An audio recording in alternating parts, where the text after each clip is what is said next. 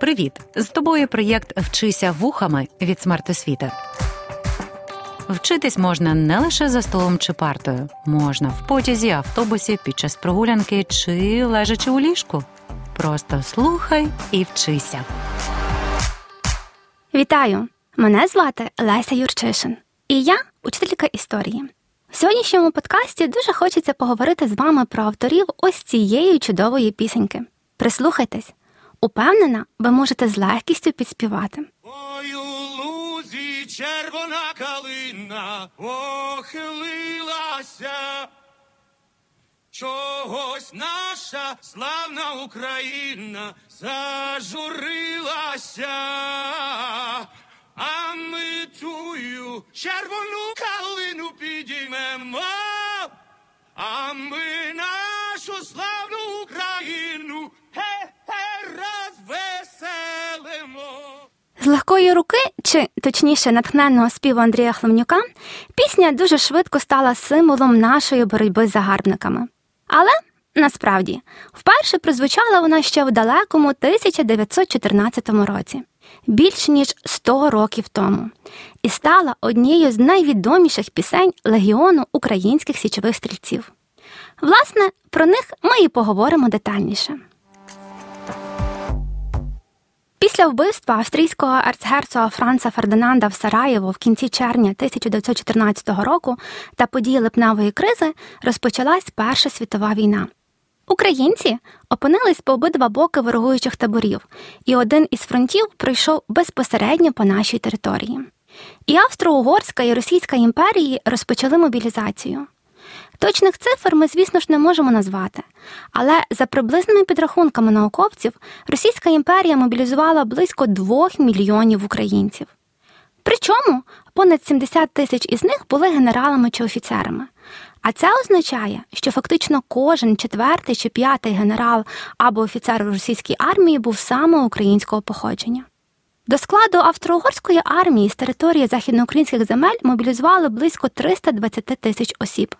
Зверніть увагу, що, оскільки в них панував територіальний принцип формування війська, чимало полків в побуті могли називатись русинськими, тобто українськими, але русинами-українцями за своєю етнічною приналежністю не були. Частина русинських українських полків у 1917 році були перекинуті на італійський та сербський фронти. Згодом приблизно 100 тисяч вояків з Галичини потрапили до італійського полону. Що ж до українських патріотичних товариств Сокіл, Січ та Пласт, то ще 28 червня 1914 року на Шевченківському святі у Львові вони продемонстрували, як багато було активної свідомої молоді. Вони марширували, виконували окремі гімнастичні вправи, співали патріотичних пісень та навіть вміли стріляти. Тож, коли 6 серпня 1914 року у львівській газеті Діло з'явилося звернення головної української ради до всього українського народу підтримати Австро-Угорщину у війні та записуватись в окремий батальйон українські січові стрільці, на такий заклик відгукнулось 28 тисяч добровольців. Австрійський уряд в результаті дав дозвіл лише на декілька сотень по 250 стрільців у кожній, тобто разом лише 2,5 тисячі українських січових стрільців. Отож, ще раз про цифри. З 28 тисяч тих, хто зголосився, лише 2,5 тисячі змогли, врешті-решт, стати українськими січовими стрільцями. Оце так кастинг. Особливо, якщо згадати, що в цілому із західноукраїнських земель мобілізували 320 тисяч людей. Серйозний відбір або, скоріше, намагання австрійської влади приструнити такий запал українців русинів. На користь останньої версії, до речі, свідчить і те, що навіть для такої горстки добровольців влада не змогла забезпечити достатню кількість зброї, набоїв, військового одягу, взуття та іншого спорядження. Перший комендант Теодор Рожанківський навіть відмовлявся водити в бій ненавчений і малоукомплектований зброєю легіон, за що був звільнений з посади та заміщений Михайлом Голощинським. Також вступати до легіону українських січових стрільців, або, як згодом його почали називати Усуси, могли лише юнаки молодші за 21 рік. Також вони мали бути непризваними до австрійського війська або колись звільненими від військової фронтової служби. Попри такі обмеження, справою організації свого українського легіону захопилась уся громадськість. Андрій Трух згадував, що лише за серпень зібрали кілька тисяч корон грішми, дорогоцінностями і продуктами.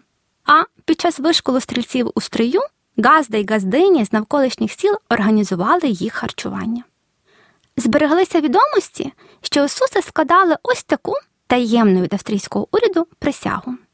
Я, український січовий стрілець, присягаю українським князям, гетьманам, Запорозькій Січі, могилам і всій Україні, що вірно служитиму рідному краєві, боронитиму його перед ворогом, воюватиму за честь української зброї до останньої краплі крові.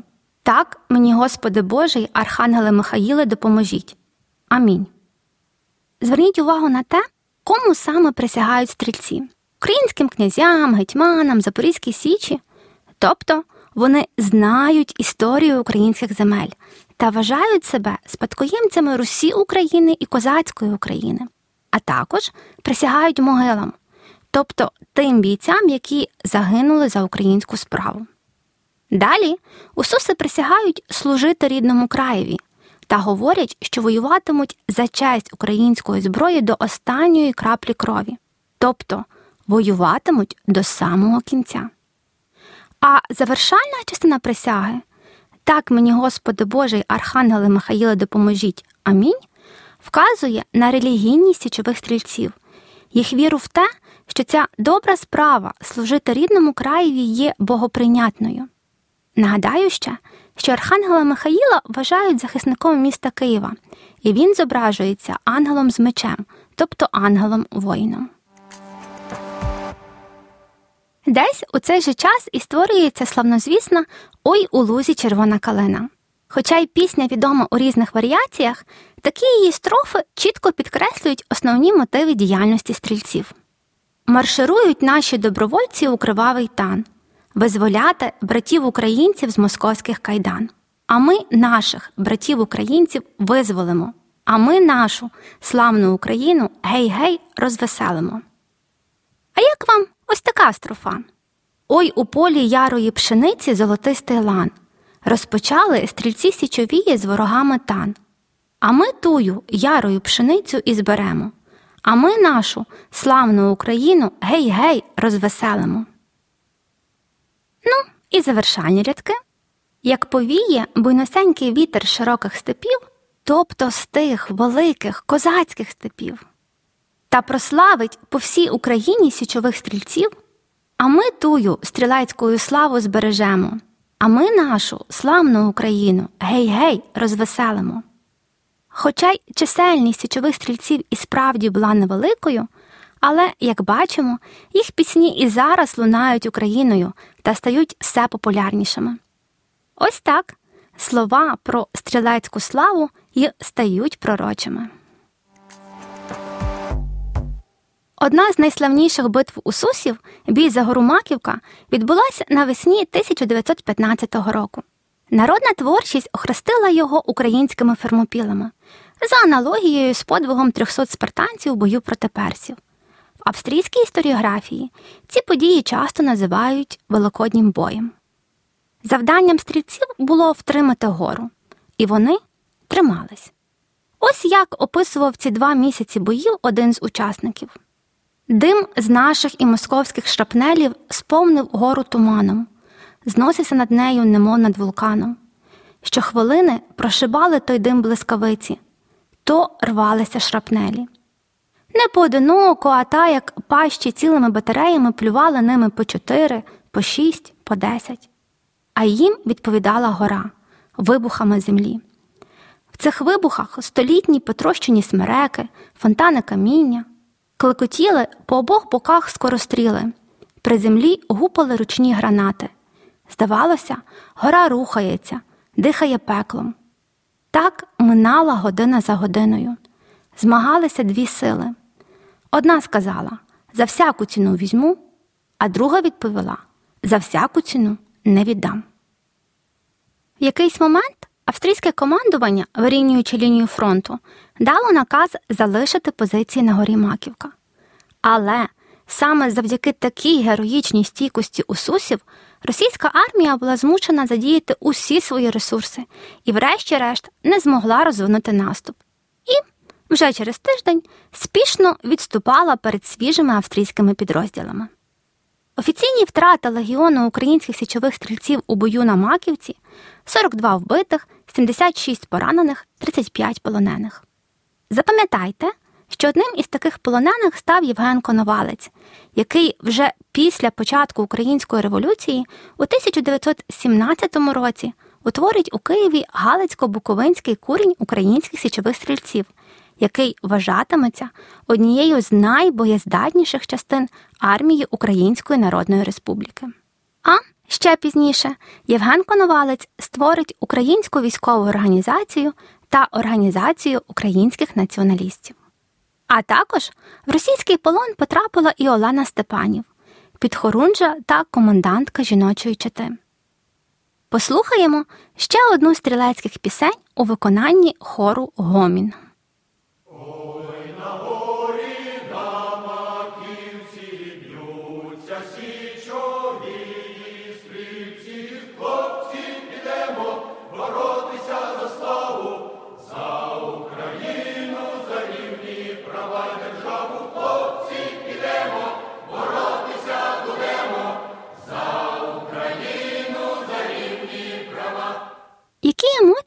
Вас виникли під час її прослуховування? Радість, сум, захоплення, подив, цікавість, очікування? Пісня чудово підходила для маршу, легко запам'ятовувалась, прославляла пам'ять про подію і ще й добре мотивувала продовжувати боротьбу, адже боротися будемо за Україну, за рівні права й державу. Зверніть увагу ще на такі рядки з пісні. Наші хлопці добре б'ються, йдуть до бою ще й сміються. Це саме той український гумор, який навіть у найскладніших обставинах завжди з нами. Наша сотня вже готова, від'їжджає до Києва. Як на фіри, це синонім до слова вози, посідали, то вже собі заспівали. Є в Києві злота брама. На ній висить синьо-жовта фана. Тобто такий собі стяг, прапор, який використовується у церкві під час богослужіння. У цих рядках мені чується ось те прагнення до єдності українців і у Львові, і в Києві. А синьо-жовтий прапор у формі церковної фани ще раз підкреслює святість боротьби та спільність символів. І завершується пісня словами: Є у Львові у Сосуси. Україна бути мусить. Україна наша мати. Як здобудем, будем мати. Тут і заклик до боротьби, і розуміння своєї важливої ролі, і віра в перемогу. Мене особисто дуже і дуже надихає. А як щодо вас? Ще одна з найвідоміших битв українських січових стрільців відбулась у серпні вересні 1916 року на горі Лесоня. Її ще інакше називають найкривавішою, бо із 44 стрілецьких старшин загинуло 28, а ще близько тисячі рядових стрільців виявились убитими, пораненими чи полоненими. Після Брест-Литовського мирного договору у лютому 1918 року Усуси були призначені до групи австрійського архікнязя Вільгельма фон Габсбурга Лотрінгена.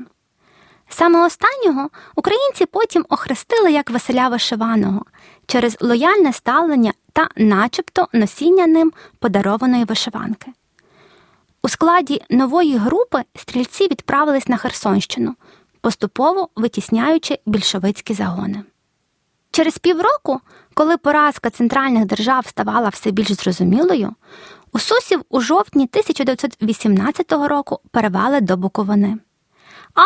Вже 1 листопада один із січових сотників Дмитро Вітовський здійснив справжнісінький листопадовий зрив у Львові, зайнявши найважливіші урядові установи у місті та розпочавши таким чином боротьбу за нього з поляками. Ще через 13 днів була проголошена Західноукраїнська Народна Республіка, яка назвала своє військо Українською Галицькою армією і туди, звісно ж, увійшли і січові стрільці. Боротьба за українську державу продовжилась. Окрім Олени Степанів, історія зберегла і імена Софії Галичко, Олени Кузь, Ольги Підвисоцької, Ганни Дмитерко. Цей перелік жінок-воячок далеко не повний. Українки сміливо демонстрували усьому світу, що місце жінки на фронті не лише у медичній чи господарській частинах. До жіночої чоти січові стрільці 2 входило порядка 33 жінок.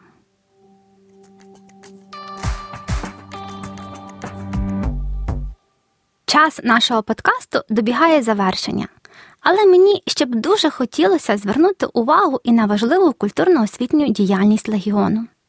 Так, була створена спеціальна формація пресова квартира, вісім відділів якої працювали у просвітницькій, культурній, виховній, видавничій, науковій та економічній сферах. УСУСи діяли на перспективу, розуміючи, що, окрім воїнів, українській державі потрібні освічені молоді люди, які візьмуться за її відбудову. Вже у червні 1915 року були зорганізовані курси для неписьменних, створена так звана етапна гімназія, де самі ж стрільці викладали своїм товаришам різні навчальні предмети. Складання іспитів організували в українських гімназіях, а студентам університетів надавали короткочасні відпустки на період екзаменів. Таким чином, на середину 1916 року до 28% стрільців мали середню та вищу освіту, стільки ж неповну середню. Тобто переважна більшість воїнів були освіченими та добре розуміли, за що і чому вони борються. Також в легіоні були створені читальня та бібліотека, 600 книг станом на квітень 1916 року. Був налагоджений випуск альманаху Червона калина, сатиричних журналів, самоходник, самопал. За кошти з добровільної збірки виходив двотижневик шляхи та інші. Важливо, що саме українські січові стрільці після заняття території царської Волині впродовж 1916 року заснували там до 100 українських шкіл, ставши вчителями і навіть видали декілька шкільних підручників. Це стало справжнім культурним шоком та ціннісним надбанням для колишніх підданих Російської держави. Талановита молодь об'єдналась у пресовій квартирі, щоб спільно творити стрілецьку літературу, пісні, малярські твори, усе, що допомагатиме формувати національну свідомість серед широких верств населення. І це справді спрацювало. Адже, незважаючи на подальші багаторічні репресії, народ продовжував наспівувати і Ой у лузі червона калина, і їхав козак на війноньку, і повіяв вітер степовий, і зажурились галичанки та інші пісні.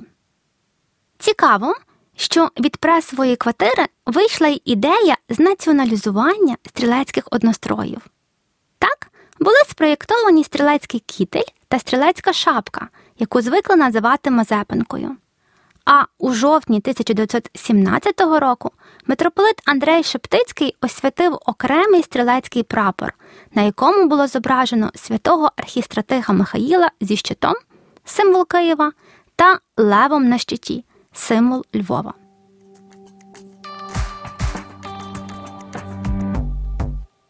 У 2015 році Верховна Рада України ухвалила спеціальний закон, який визнав українських січових стрільців одними з борців за незалежність України в ХХ столітті. Продовжуємо відновлювати свою історичну пам'ять і надалі. Сподіваюсь, тепер ви не тільки наспівуватимете Ой у лузі червона калина похилилась, а ще й зможете розповісти трішки більше про перших виконавців такої натхненної пісні.